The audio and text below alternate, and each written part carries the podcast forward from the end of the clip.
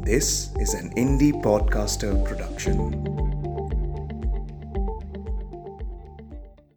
दो साल शादी को हो गए। पति मुझे जाहिल समझता है। उसने मुझे आज तक हाथ भी नहीं लगाया। शादी का मतलब क्या होता है? मैं नहीं जान पाई हूँ। टीचर जी, दिल करता है कि वह मुझे, कि वह मुझे रात रात भर प्ले स्टेशन खेलता है। मैंने एक दिन मना किया तो तीन चार थप्पड़ जड़ दिए।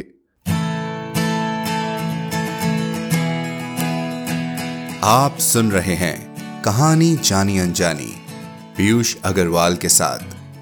चलिए, आज की कहानी का सफ़र शुरू करते हैं।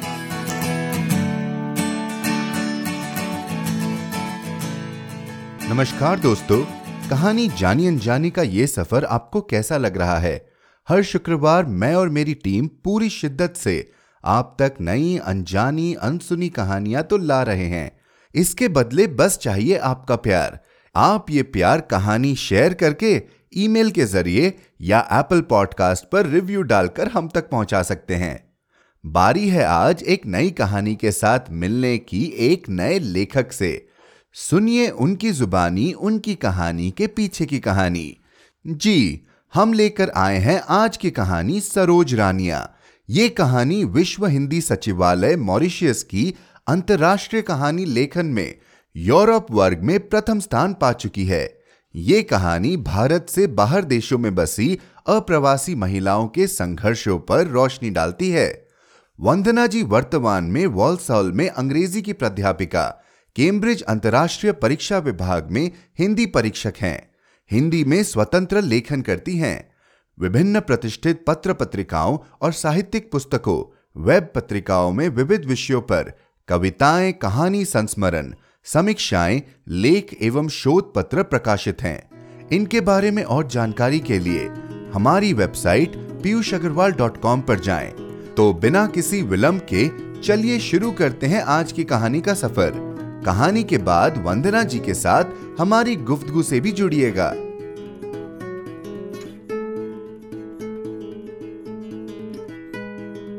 सरोज रानिया डॉक्टर वंदना मुकेश क्लास में घुसी रही थी कि मिसेस चैडवेल की आवाज़ से मेरी चाबी ढूंढते हाथ अनजाने ही सहम गए That's how we teach. If you don't like, you may go to other class. एक सन्नाटा छा गया मैं अब तक हाथ में चाबी भींचे थी। फिर किसी के चलने की आवाज़ आई। मैंने चाबी जेब से बाहर निकालकर की होल में डाल दी। वह आवाज़ भी पास आ गई तो मैंने मुड़कर देखा। एक पचपन साठ के लगभग साधारण कद काठी वाली औरत लंबा जैकेट पहने मेरे एकदम पास से निकल गई। उसी के पीछे पीछे सिर झुकाए सलवार कमीज पहने एक नव यौवना चली गई। अगले दिन क्लास शुरू होने के पहले बोर्ड पर तारीख ही लिख रही थी कि दरवाजे को किसी ने धीमे से खटखटाया। मैंने कहा प्लीज़ कम इन। मैंने पलट कर देखा तो वही कल वाली लड़की सिर झुकाए खड़ी थी। मैंने कहा बोलिए क्या बात है? मैडम मैं इंग्लिश बोलना सीखना चाहती हूँ। मैं आगे पढ़ना चाहती हूँ। क्या मैं आपकी क्लास में आ, आ सकती हूँ? वह सकुचाते हुए सिर झुकाए ही बोली मैंने कहा क्यों नहीं? ज़रूर। पर आप तो मिसेस चैडवेल की क्लास में है ना? लड़की ने अब चेहरा उठाया। चेहरा क्या था? किसी कलाकार की सुंदरतम कृति मेरे सामने साक्षात खड़ी थी। सहमी हुई कातर दृष्टि। हिरनी सी कटीली, पनीली, बोलती हुई, जानदार आँखें। गोरा, खिला हुआ रंग। चेहरे पर एक अजीब किस्म का आकर्षक ठहराव। पतली, दुबली, मेरी आँखों के सम्मुख सीता, सावित्री, शकुंतला सब एक साथ घूम गई। क्या वे ऐसी दिखती होंगी? वह वास्तव में सुंदरता की मूर्त थी। उसके सारे निरीक्षण में तीस सेकंड से भी कम का समय लगा। उम्र लगभग तेईस, मेरी अपनी बेटी के बराबर। मैंने तुरंत उसे सामने बैठने का इशारा किया। मानो मैं उसे खोना नहीं चाहती थी। मेरे हाँ कहते ही उसके चेहरे का तनाव भी कम हो गया। फॉर्म भरते हुए पता लगा कि वह दो साल पहले शादी के बाद यहाँ आई है। यहाँ घर में सास, ससुर, पति और एक देवर के साथ रहती है। मुझे अच्छा लगा कि उसकी सास उसे पढ़ने भेज रही है। उसने यह भी बताया कि उसके पति का परिवार यहाँ पैंतीस सालों से है। उसके पति और देवर यहीं की पैदाइश है। वे पढ़े लिखे भी यहीं हैं।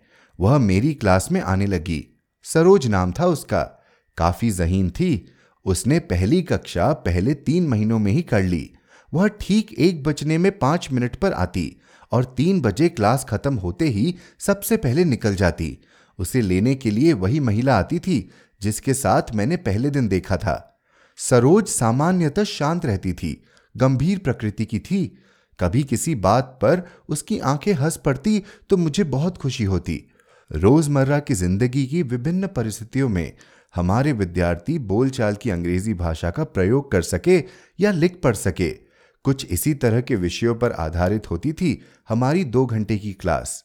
डॉक्टर के यहाँ पंजीकरण कैसे करना, बैंक, पोस्ट ऑफ़िस में क्या बात करना, खरीदारी से संबंधित शब्दावली, सोशल सर्विसेज़ आदि विषयों पर जानकारी, आपातकालीन सेवाओं के महत्वपूर्ण नंबर आदि विषयों की जानकारी से विद्यार्थियों का इंग्लैंड के जीवन से परिचित कराता था। इसी के साथ साथ इन परिस्थितियों में अंग्रेज़ी भाषा के अभ्यास से इन विद्यार्थियों का आत्मविश्वास भी बढ़ता था। मैंने महसूस किया कि सरोज का चेहरा कुछ निस्तेज सा लगने लगा था। मैंने सोचा, नई शादी हुई है, संभवतः गर्भवती हो। एक दिन वह कुछ जल्दी आ गई। मैं पढ़ने की तैयारी कर रही थी। मैंने उसे पूछा कैसी हो सरोज? आजकल बहुत सुस्त नज़र आ रही हो। कहीं प्रेग्नेंट तो नहीं हो? उसकी आँखों में एक क्षण के लिए एक व्यंगात्मक मुस्कान आई, लेकिन बोली कुछ नहीं। मैंने फिर उकसाया, अरे शर्माओ नहीं, तुम्हारी उम्र की ही मेरी बेटी भी है।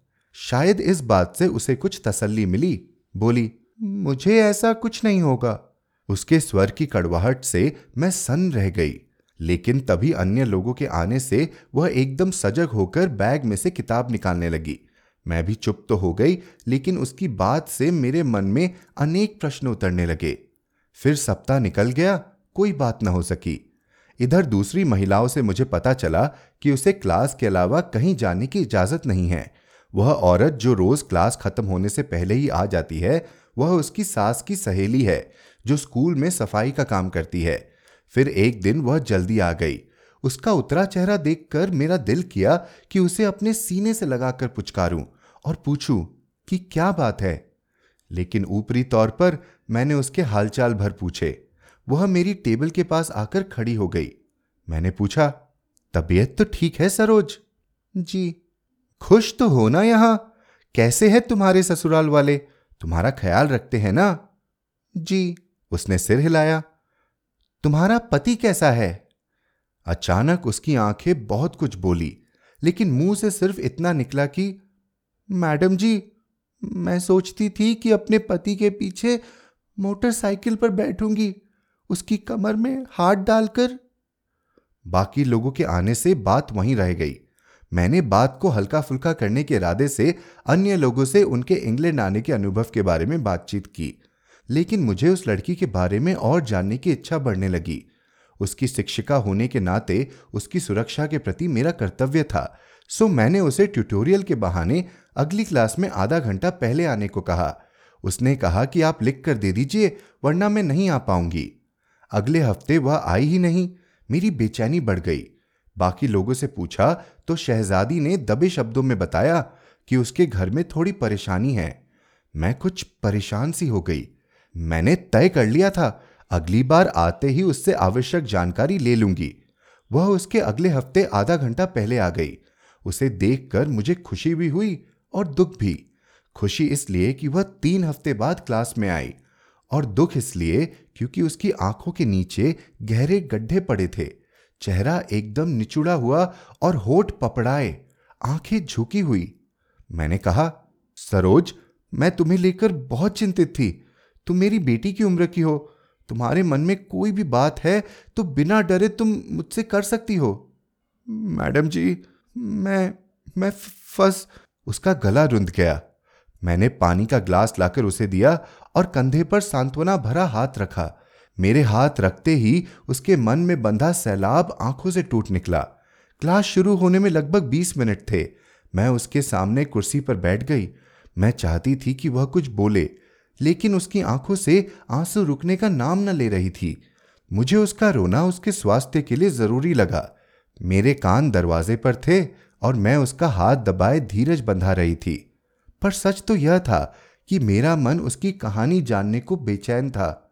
दो साल शादी को हो गए। पति मुझे जाहिल समझता है। उसने मुझे आज तक हाथ भी नहीं लगाया। शादी का मतलब क्या होता है, मैं नहीं जान पाई हूँ। टीचर जी, दिल करता है कि वह मुझे, कि वह मुझे रात रात भर प्ले स्टेशन खेलता है। मैंने एक दिन मना किया तो तीन चार थप्पड़ जड़ दिए। तब से जब तब मुझ पर हाथ छोड़ देता है। सास दूसरों के सामने अलग व्यवहार करती है, अकेले में धमकाती है। कहती है कि मेरा बेटा यदि दिन को रात कहता है तो तू भी कह। मेरे पिता का देहांत हो गया, तब भी जाने नहीं दिया। अगर अपनी स्थिति माँ को बता दी तो वह जीते जी मर जाएगी। तीन बहनों की शादी होनी है। मैं क्या करूँ, टीचर? मैं फंस गई हूँ बुरी तरह से। उसने अपना मानो हृदय खोल कर रख दिया। उसकी हालत जानकर भीतर मेरा हृदय जार जार रो रहा था। मैं स्तब्ध, निशब्द, चुपचाप सिर्फ़ सुनती रही। उस दिन बाकी लोगों के आने के पहले ही वह रोकर हल्की हो चुकी थी। मुँह धोकर कॉपी खोलकर बैठ गई। मैंने उस दिन सोचा तो था कि बैंक में अकाउंट कैसे खोलते हैं, ये पढ़ाऊँगी। किंतु सरोज की कहानी ने मुझे भीतर तक हिलाकर रख दिया था। अंतिम क्षण मैंने अपना निर्णय बदलकर उस दिन पारिवारिक हिंसा, मानसिक और शारीरिक स्वास्थ्य तथा सोशल सर्विसेज़ के विषय में जानकारी दी। कुछ महत्वपूर्ण नंबर लिखवा दिए सभी को। गर्मी की छुट्टियाँ शुरू होने वाली थी। दो सप्ताह और चार कक्षाएँ रह गई थी। उस दिन के बाद सरोज मेरी कक्षा में कभी नहीं आई। मन का कोई कोना हर कक्षा में उसकी प्रतीक्षा करता। एक दो बार अन्य महिलाओं से जानने की कोशिश भी की, पर कुछ पता नहीं चला। कक्षा में सरोज रानी अक्सर शहजादी के साथ ही बैठती थी, लेकिन शहजादी के जुड़वा बच्चे होने वाले थे तो तीन सप्ताह से वह भी नहीं आ रही थी। कैसे पता करती? सत्र का आखिरी दिन था। अचानक शहजादी अंदर आई। मेरा दिल किया कि उससे पूछूँ कि सरोज की कोई खबर है क्या? लेकिन शिष्टाचार के नाते मैंने उससे बच्चों, उसके स्वास्थ्य आदि की बात की। लेकिन फिर मेरे मन की मुराद पूरी हो गई। वह बोली, टीचर, आपको सरोज रानी के बारे में बताना है। टीचर, जब वो क्लास में आई थी ना, उसके दो तीन दिन बाद उसके घर वालों ने से बहुत पीटा। वह जैसे तैसे दरवाज़ा खोलकर भागी और सर्जरी में पहुँच गई। सरोज को वहाँ से शायद सोशल सर्विसेज़ वाले ले गए। वह एक सांस में बोल गई। तुम्हें कैसे पता? शहजादी ने बताया कि वह उस समय सर्जरी में मौजूद थी, किंतु पुलिस वगैरह देखकर डर गई। उसने सरोज को वहाँ से जाते हुए देखा। सरोज रानी की यह आखिरी खबर थी। खिड़की का कांच पोछते हुए सीढ़ी पर मेरा संतुलन बिगड़ गया और मैं धड़ाम से गिरी। कोहनी और कलाई की हड्डियाँ टूट गई। फ़ौरन घर के काम के लिए एक एजेंसी से संपर्क किया। नाम सुरजीत, तीस बत्तीस साल की होगी। लाल टॉप, नीली जीन्स, मैचिंग लाल लिपस्टिक। गोरी, साधारण नाक नक्श, लंबी और तंदुरुस्त। घर की साफ़ सफ़ाई के लिए सुरजीत सप्ताह में एक दिन आने लगी। वह खाना बहुत स्वादिष्ट बनाती थी और मुझे जिद करके बड़े प्यार से गर्मा गर्म रोटियाँ सेक कर खिलाती। सुरजीत वैसे शांति रहती थी। बात करने पर मुस्कुरा कर ही जवाब देती। मैं उसके काम से खुश थी, वह मुझसे। एक दिन मैंने उसे कहा कि, सुरजीत तुम क्लास में इंग्लिश सीखने आया करो। सुरजीत ने मुस्कुराते हुए खिड़कियाँ साफ़ करने के लिए कपड़ा और विंडो क्लीनर की बोतल उठा ली। क्या कहूँ मैडम? अगर नसीब में पढ़ना लिखना ही होता तो यहाँ शादी करके क्यों आती? स्कूल की प्रिंसिपल ना बन जाती? हाँ, बस मेरी माँ फंस गई मेरी सास के जाल में। मेरी सास मुझे देखने आई थी तो सोने के कड़े डाल गई थी शगुन में। पाँच महँगे सलवार कमीज और मिठाई चॉकलेट के तो इतने डब्बे लाई थी कि मेरी माँ ने पूरे गाँव को ही खिलाई। तुम हिंदी तो बड़ी साफ़ बोलती हो। कहाँ की हो? पंजाब या दिल्ली? क्या फ़र्क पड़ता है मैडम जी, किस गाँव की हूँ और किसकी बेटी हूँ? क्या फ़र्क पड़ता है कि गाँव के सरकारी स्कूल में हिंदी पढ़ाती थी? पिंड में बड़ी इज़्ज़त थी मेरी। ढाई हज़ार रुपये महीना मिलता था, पर मैं खुश थी। मेरे बाप ने मेरी नौकरी लगने पर पूरे पिंड में मिठाई बांटी थी। अब तो लोगों के टॉयलेट साफ़ करती हूँ। अच्छा हुआ बाप को यह नहीं सुनना पड़ा। उससे पहले ही भगवान ने उन्हें उठा लिया। दिल्ली एयरपोर्ट तक छोड़ने आए थे मेरे पापा जी। मुझे लगा पापा बोलते हुए उसका गला रुंध गया था। मैंने उसके कंधे पर हाथ रखा, फिर बहुत धीरे से कहा, फिर क्या हुआ? बताओ ना सुरजीत। उसने नाक सुड़की। पापा जी बहुत खुश थे। पहली बार हवाई जहाज़ देखा था मैंने। मन में अजीब सा डर था। यदि कोई लेने नहीं आया तो? पापा जी के गले लगकर खूब रोई थी मैं। पापा जी भी रो रहे थे। इंग्लैंड आने की खुशी तो शायद उतनी नहीं थी जितना अपनों के छोड़ने का गम और एक अनजानी आशंका से भरा मन। फिर अचानक सुरजीत ने अपना मन बदल लिया। अपनी कहानी को झटके से खत्म करती हुई बोली मैडम जी, छोड़िए भी। क्यों उन हरामियों का नाम लेकर अपना दिन खराब करना? उसकी आवाज़ में क्रोध सा झलका। वह कुछ पलों के लिए चुप हो गई, लेकिन उसके भीतर बहुत कुछ उबल रहा था, जो बाहर आना चाहता था। फिर आवाज़ को सैयद करते हुए बोली, छह साल हो गए हैं, मैडम जी, शादी को। घर नहीं गई हूँ। माँ नाराज़ है, दो छोटी बहनें कुंवारी बैठी है माँ को पता नहीं कि यहाँ मेरे साथ क्या हुआ। पहले फ़ोन कर कहती थी, तू बहन नाल मुंडा उत्ते ही क्यों नहीं देख लेंदी है? तेरा नसीब चमका, उनका भी चमक जाएगा। एक दूसरे के सुख दुख में काम आ जाना है एक दूसरे ने। उसे तो पता नहीं कि नसीब नहीं, मैं दूसरों के टॉयलेट बाथरूम चमका रही हूँ। उसका स्वर कड़वा हो चुका था।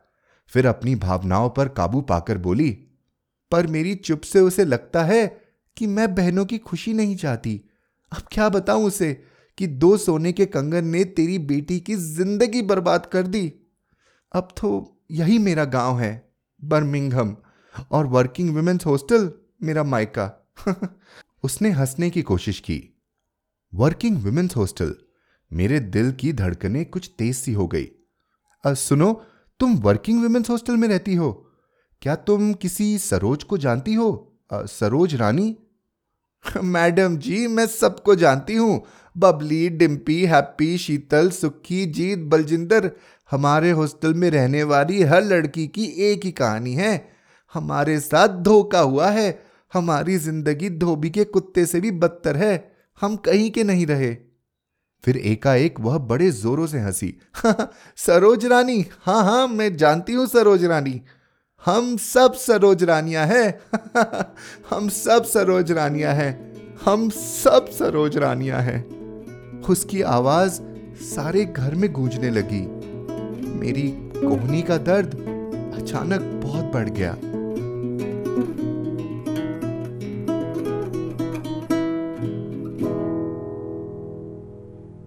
तो अभी जो आपने कहानी सुनी, वो थी सरोज रानिया। जी हाँ डॉक्टर वंदना मुकेश जी की लिखी ये कहानी आपको बहुत पसंद आई होगी। और जैसा कि आप जानते हैं, हम अक्सर ऐसा करते हैं कि हमारे कहानियों के पीछे की कहानी भी आप तक लेकर आते हैं। तो हमारे साथ आज जुड़ रही हैं इसी कहानी की लेखिका डॉक्टर वंदना जी। आपका बहुत बहुत स्वागत है कहानी जानी अनजानी के इस पॉडकास्ट पर। बहुत बहुत धन्यवाद पीयूष जी। आपका ये मंच बहुत ही अब तो स्थापित हो गया है। तो मुझे आमंत्रित करने के लिए आपका बहुत बहुत आभार। तो बहुत ही आसान सवाल से शुरू करते हैं वंदना जी। सरोज रानिया ये कहानी के पीछे की कहानी है क्या? कैसे विचार आया कि ये लिखनी चाहिए? ये जिसमें जो कहानी की जो बात है वो बात लोगों तक पहुंचानी ज़रूरी है। देखिए दरअसल कुछ घटनाएँ जो है वो हमारे मन पर बहुत गहरा प्रभाव छोड़ देती हैं। और दूसरा ये है कि एक हमने मैं यहाँ इंग्लैंड में रहती हूँ मैंने देखा कि अक्सर लोगों में बड़ी चाहत होती है कि हम इंग्लैंड में जाके रहें क्योंकि विदेश का आकर्षण हमेशा ऐसा रहा है जो लोगों को बहुत मोहता है। और अंग्रेज़ चले गए अंग्रेज़ी छोड़ गए वाली बात जो है तो कई बार यहाँ पर आने के बाद लोग ऐसी विषम परिस्थितियों में फंस जाते हैं। मुझे लगा कि ये विषय उठाना चाहिए ज़रूर लोगों को पता लगना चाहिए कि सारा कुछ हरा नहीं है मैदान के उस पार। हम्म। जो दूर से दिखता है वो सच नहीं है। तो ऐसी बातें भी लोगों को पता होना चाहिए क्योंकि मैंने कुछ ऐसी न्यूज़ भी पढ़ी जिसमें लोगों ने कहा कि उन्होंने पाँच लाख दिया आने के लिए बीस लाख दिया। हम्म, और हम्म। मैं कुछ ऐसे मजदूरों से मिली जो मेरा घर बना रहे थे हम्म, जो सड़क के रास्ते चल के इंग्लैंड आए। तो इस तरह से मुझे सरोज रानी की प्रेरणा इसलिए मिली कि मैं कॉलेज में प्राध्यापिका हूँ और English to speakers of other languages पढ़ाती हूँ और मेरे पास ऐसी बहुत सी महिलाएँ आती हैं। सरोज रानी भी उन्हीं में से एक। तो क्या ये कहना सही होगा कि आप भी सरोज रानियों से मिलती आई हैं? जब आप पढ़ा रही थी अपने सालों में आपने ऐसी बहुत सारी महिलाओं से मिली है जिनकी कहानियाँ बहुत मिलती जुलती है ऐसी परिस्थितियों से? बिल्कुल। बिल्कुल मैं सरोज रानी नाम रख सकती थी लेकिन रानिया इसलिए रखा कि वास्तव में ऐसी कई लड़कियों से मैं मिल चुकी हूँ। सिर्फ़ कॉलेज में ही नहीं अक्सर यहाँ पर जो जैसे कि मैंने कहानी में भी बयान किया है कि जो होम हेल्प मिलती है तो अगर हिंदुस्तानी औरतें हैं तो अक्सर वो इसी तरह की लड़कियाँ हैं जो यहाँ आके बहुत बड़े बड़े सपने बहुत बड़े बड़े ख्वाब लेके आई और फिर परिस्थितियों वश कुछ ऐसी परेशानियाँ आ गई जिनके कारण उनको जीवन यापन करने के लिए उनको ये घर होम हेल्प के लिए आगे बढ़ना पड़ा। जब मैंने पहली बार ये कहानी पढ़ी तो सही बोलू तो मन रून सा गया, क्योंकि इसमें जो भाव है, इसमें जो बातें हैं, वो ऐसा लगता है कि कैसे कितने लोगों के सपने जो है वो चकनाचूर किए जा रहे हैं। और उन्हें वो धोखा दिया जा रहा है विदेश के नाम पर और शायद जैसा आपने कहा ये हमारे आसपास रोज ही घट रहा है लेकिन हमें पता भी नहीं है इस बारे में जी बल्कि क्या होता है कि जो लोग यहाँ आके इस तरह की परिस्थितियों में फंस जाते हैं वो हम्म। भी भारत में अपनी दशा को बताना नहीं चाहते हम्म। क्योंकि उनकी मजबूरी ये है कि जैसे कि मैंने कहानी में बयान किया है कि हो सकता है छोटे भाई बहनों जिनकी शादी होनी है हम्म। तो अगर वो ये बता देंगे या माँ बाप की उम्र ज़्यादा है या अनेक तरह की परेशानियाँ हैं जिसके कारण वो शेयर नहीं करना चाहते। तो लड़कियाँ बहुत घुटती हैं और परेशान होती हैं। हम्म। तो और ये बात सिर्फ़ लड़कियों के लिए नहीं है ऐसी लड़के भी बहुत से हैं बहुत से लोग आते हैं जो बेचारे फंस जाते हैं इस तरह से। आ, क्या आप उन लोगों के बारे में थोड़ा चर्चा कर पाएँगे जो ऐसी चीज़ें करते हैं जिनके कारण ये सारी परिस्थितियाँ पैदा हो रही हैं? जो मेरे अनुभव में जो मैंने सुना हम्म। है वो मैं आपसे ज़रूर साझा करूँगी तो एक घटना मैंने ऐसी मेरे कॉलेज में एक पंजाबी लड़की जिसकी शादी बहुत अच्छे घर में यहाँ हुई उसका हस्बैंड सॉलिसिटर बहुत जाना माना हम्म। उसकी ननद डॉक्टर ननद का हस्बैंड डॉक्टर तो अब ये सारे पढ़े लिखे लोग हैं और हम्म। यहाँ की पॉश कॉलोनी में रहते हैं। लेकिन ये इसके साथ अत्याचार शुरू हो गया। कई बार लोग ऐसे सोचते हैं कि हम भारत से बच्चे जो यहाँ के जो ब्रॉटअप बच्चे हैं जो यहाँ बड़े होते हैं उनका तालमेल नहीं बैठता भारत की लड़कियों से। और जो माँ बाप हैं वो पुराने आज भी वही सोच रहे हैं कि हम भारत से बहू ले आए तो कम से कम वो हमारी सेवा करेगी। जबकि वो बात नहीं है। तो चलिए अब सेवा भी करेगी लेकिन जब हस्बैंड उसके पास ही नहीं आएगा उसको जूती की तरह समझेगा हम्म। और उसको अपने लायक ही नहीं समझेगा क्योंकि जो गाँव से पंजाब की लड़की आ रही है या शहर से भी आ रही है तो वो अंग्रेज़ी बोलती हुई तो नहीं आएगी मैं भी अंग्रेज़ी बोलती थी जब आई थी तब लेकिन मैं समझती हूँ कि जितनी अंग्रेज़ी मुझे आती थी मुझे तो पूरा दोबारा से सीखनी पड़ी अंग्रेज़ी बोलना क्योंकि बहुत से ऐसी चीज़ें होती हैं जो आप उस समाज में उस वातावरण में रहकर ही सीख पाते सही बात है तो वहाँ जो हम अंग्रेज़ी बोलते हैं वो कई बार यहाँ समझ में भी नहीं आती लोगों को या जो यहाँ बोलते हैं वो हमने बहुत मेहनत करके सीखी वो अंग्रेज़ी बोलना उस हम्म। तरह के एक्सप्रेशन तो वो लड़कियों को बजाय सिखाने के प्यार मोहब्बत से उनको त्रास देना शुरू कर देते हैं और जब ये जो लड़की थी इसके पड़ोसी ने अंग्रेज़ पड़ोसी था हम्म। उसने घर से कई बार आवाज़ें सुनी और एक रात उन्होंने उसको घर से बाहर धक्का दे दिया। और उसी समय उसने पुलिस को फ़ोन किया और बुलाया और उसकी सास कह, वो लड़की बताई कि मुझे सास कहती थी कि अगर मेरा बेटा कुछ भी ना करे तो भी तू उसकी बात सुन। तो ये बड़ा अजीब है और अनेक किस्से हैं लेकिन अब ये तो एक लंबी कहानी है। इसीलिए मुझे लगता है कि सरोज रानिया जो है अभी अधूरी है। ज़रूर कि मुझे लगता है कि ये कहानी ऐसी कहानी है जो बहुत लोगों तक पहुँचना ज़रूरी है। और खासकर ये भी चाहूँगा कि लोग कहानी सुनकर ये बात ना समझे कि भाई अच्छा ऐसा होता होगा लेकिन हमारे साथ या हमारे आसपास तो नहीं घटता है। बिल्कुल किसी के साथ भी कुछ भी घट सकता है। हाँ किसी के साथ कुछ भी घट सकता है और बहुत बार हम बहुत चीज़ों को अनदेखा इसलिए कर देते हैं कि भाई ये तो शायद गरीब घरों में ही होता है। जी जी जी। ये तो शायद जो पढ़े लिखे नहीं है उनके साथ ही घटता है या ऐसे ही लोग घट करते हैं जो पढ़े लिखे नहीं है। इस कहानी से ये बात साफ़ ज़ाहिर होती है कि भाई ऐसी कोई बात नहीं है। पढ़ाई और भाषा का सोच से कुछ मिलन नहीं है बिल्कुल भी बिल्कुल इंसानियत एक अलग चीज़ है हम्म। कहते हैं ना शिक्षा और संस्कार हम्म। शिक्षा आपको संस्कारित करती है लेकिन संस्कार आप बचपन से जो देख रहे होते हैं वो लेते हैं तो ये तो मैंने उदाहरण अपने अनुभव के आधार पे दिए लेकिन मुझे लगता है इस तरह की घटना सारे संसार में हर समय हर पल हो रही है हम्म। और उन्हें रोकने के लिए इस तरह की कहानियाँ अगर आए और लोग सुने तो उन्हें पता चले कि अंधाधुंध प्रेम ना करें विदेश से, कम से कम कहते हैं ना कि जाना दुश्मन अच्छा होता है, जाना हुआ दुश्मन अच्छा है बजाय अनजाने मित्र के। तो ऐसी बहुत सी सरोज रानियाँ मेरे दिल में छाप छोड़ जाती हैं और मन को लगता है कि सारी दुनिया बदल दूँ कुछ करके। और इंशाल्लाह उम्मीद करते हैं आप ऐसा कर पाए और ऐसे ही लिखते रहें। और हम भी अपनी तरफ़ से थोड़ी बहुत कोशिश कर पाए आपके साथ में। पीयूष जी और आपकी सहायक हैं देवांशी जी मैं आपको भी बहुत बहुत इस बात के लिए अभिनंदन करना चाहती हूँ कि आप जो काम कर रहे हैं हम्म, वो एक प्रकार की समाज सेवा है और बहुत बड़ी समाज सेवा है। क्यों? एक तो आप जनता में जागरूकता पैदा कर रहे हैं और दूसरी बात यह है कि आप भाषा के प्रति लोगों को सजग कर रहे हैं। हमारी भाषा हम लोग खो चुके हैं और हिंदी भाषा कहानियों को पढ़ना और उनको प्रस्तुत करना और उस तरीके से प्रस्तुत करना कि लोगों को सुनने में आनंद आए। तो इसके लिए आप दोनों भी बहुत बहुत बधाई के पात्र हैं। बहुत बहुत शुक्रिया। आ, मुझे मालूम है देवांशी भी सुनकर बहुत ही खुश होगी और प्रेरित भी होगी कि भाई इसी तरह हम आगे बढ़ते रहे। कहानी पर तो हमने काफ़ी चर्चा कर ली। वंदना जी थोड़ा और मैं आपके बारे में भी जानना चाहूँगा। आ, हिंदी लेखन में आपकी शुरुआत कैसे हुई और आ, कब से लिख रही हैं आप? अब देखिए यूँ तो कहूँगी कि कुछ संस्कार ऐसे तो होते हैं जो बचपन से आपके आ, मन में पड़ जाते हैं। मेरे फादर इनकम टैक्स ऑफिसर थे लेकिन माँ और पिताजी दोनों गाँव के होने के कारण कहीं हमारे घरों में गाँव जीवित रहा हमेशा। तो मेरी मम्मी कभी भी काम करती थी तो हमेशा कुछ लोकगीत गाती थी हम्म। फिर हमारे यहाँ जो जितने भी त्योहार होते हैं हम्म। हर त्योहार की एक कथा तो हमें जैसे भाई दूज आई तो हमें उस कथा में बड़ी रुचि रहती थी कि अब मम्मी आज कहानी सुनाएँगी तो शायद वहाँ से और फिर पापा जब मुझे मुझे अभी भी याद है अब तो दोनों ही नहीं है लेकिन जब वो बचपन में मैं कभी मुझे एक भी दिन याद नहीं है कि मैं बगैर कहानी सुने हुए उनसे सोई हूँ। और वो मुझे कहानी सुनाते सुनाते लक्ष्मी बाई की कहानी सुनाते सुनाते राम जी की कहानी सुनाने लगते वो थके हुए होते थे और मैं उनको जगह जगह के कि नहीं मुझे कहानी सुनाइए। तो शायद कहानी के संस्कार वहीं से पड़ गए। उसके बाद कविता ऐसी विधा है कि हर व्यक्ति ने अपने जीवन में कभी ना कभी चार लाइनें तो लिखी है। आपने भी लिखी होंगी।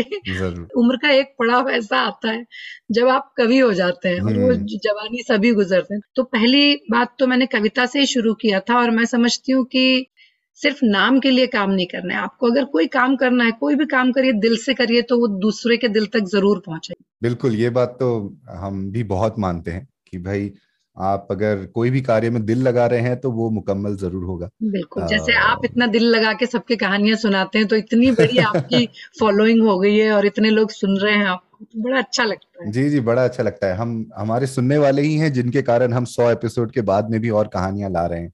तो वंदना जी आपकी पहली कहानी जो पहली किताब आपने लिखी वो कौन सी थी और वो कहाँ लिखी आपने? तो देखिए पहली कहानी तो मैं ये कहूँगी कि उसके बीज कम से कम नहीं तो चालीस साल पहले डल गए थे। हम्म, हम्म, हम्म। लेकिन वो पकते पकते पकते 2011 में मैंने लगभग 35 साल बाद जब उसका जन्म हुआ तब से लगभग 35 साल बाद वो पैदा हुई। उसके बाद लेकिन मेरे ख्याल से मैंने 2008 से ज़्यादा लिखना शुरू किया ठीक है? और जब मुझे लगता है कि जिस समय वो आई वो अपने सही फॉर्म में आई। उस कहानी का शीर्षक था छा अच्छा बहुत ही खूब। और आजकल आप कुछ लिख रही हैं किसी कहानी किसी कविता पर काम चालू है जो आप हमें बता पाएँगे? मैं स्पॉन्टेनियस लिखती हूँ एट एन इम्पल्स तो अगर दिल दिल में कुछ आया कुछ चीज़ बहुत परेशान कर रही है अधिकांश तौर पे हम्म, हम्म। तो मैं तभी तत्काल लिख देती हूँ। बहुत सारी चीज़ें अध लिखी पड़ी हम्म। उन्हीं को पूरा करने की कोशिश कर रही हूँ। बहुत खूब। और हम उम्मीद करते हैं कि जैसे जैसे आपके नए लेखन आपकी नई कहानियाँ नई कविताएँ आगे आएँगी हमारे जो सुनने वाले हैं वो उन्हें पढ़ पाएँगे उनके थ्रू आपके आपके बारे में भी और जान पाएँगे आपके लेखन से और जुड़ पाएँगे। क्योंकि आप चार चार लाइन की कविताएँ बहुत सारी लिखती हैं। अगर कोई तकलीफ़ नहीं हो अगर आप हमें कुछ अपनी कोई अपनी चार लाइन सुना पाए तो बहुत ही खुशी होगी। तो देखिए मैं वो चार लाइनें सुना देती हूँ आपको जो कहीं ना कहीं मेरे व्यक्तित्व को भी रूपायित करती हैं हम्म। किसी तरीके से जो मेरे मन की बात है। रुई का फाया दिल छोटा सा बुन दिया तो सैकड़ों की पहरन। बुन दिया तो सैकड़ों की पहरन वरना रेशा रेशा बिखर जाए बहुत खूब बहुत खूब वंदना जी बहुत बहुत शुक्रिया। बहुत बहुत धन्यवाद कि आप हमारे साथ जुड़ी आपने इतनी सारी प्यारी बातें की। हम उम्मीद करते हैं कि आप इसी तरह लिखती रहें और हमारे लिए ढेरों कहानियाँ आगे भी आती रहें। बहुत बहुत धन्यवाद पीयूष। कहानियाँ और लेकर आए। और आप अपने इस काम में सतत आगे बढ़े। ऐसी मेरी भी शुभकामनाएँ और मुझे अपने कार्यक्रम में मौका देने के लिए बहुत बहुत धन्यवाद। शुक्रिया शुक्रिया, वंदना जी। तो कैसा लगा आपको आज का एपिसोड? हमें ईमेल करके बताएँ hello at the rate Piyush Agarwal dot com पर। आप जहाँ कहीं भी हमें सुन रहे हैं सब्सक्राइब बटन पर क्लिक ज़रूर करें ताकि आप हमारी कोई भी कहानी मिस न कर जाएँ। साथ ही एप्पल पॉडकास्ट और स्पॉटिफाई पर हमें रिव्यू और रेटिंग देना न भूलें। मिलते हैं अगले शुक्रवार एक और कहानी के साथ। कहानी जानी अनजानी पॉडकास्ट में अपना योगदान देने के लिए जाए पीयूष अग्रवाल डॉट कॉम पर और सपोर्ट द शो लिंक पर क्लिक करें। यह पॉडकास्ट आपके ही योगदान का नतीजा है। आज के एपिसोड की प्रोड्यूसर हैं देवांशी बत्रा। आप सुन रहे थे कहानी जानी अनजानी पीयूष अग्रवाल के साथ। जो कि इंडी पॉडकास्टर की एक पेशकश है। तो हम आपसे मिलते रहेंगे हर शुक्रवार। तब तक के लिए अपना ध्यान रखिए, स्वस्थ रहिए और मुस्कुराते रहिए।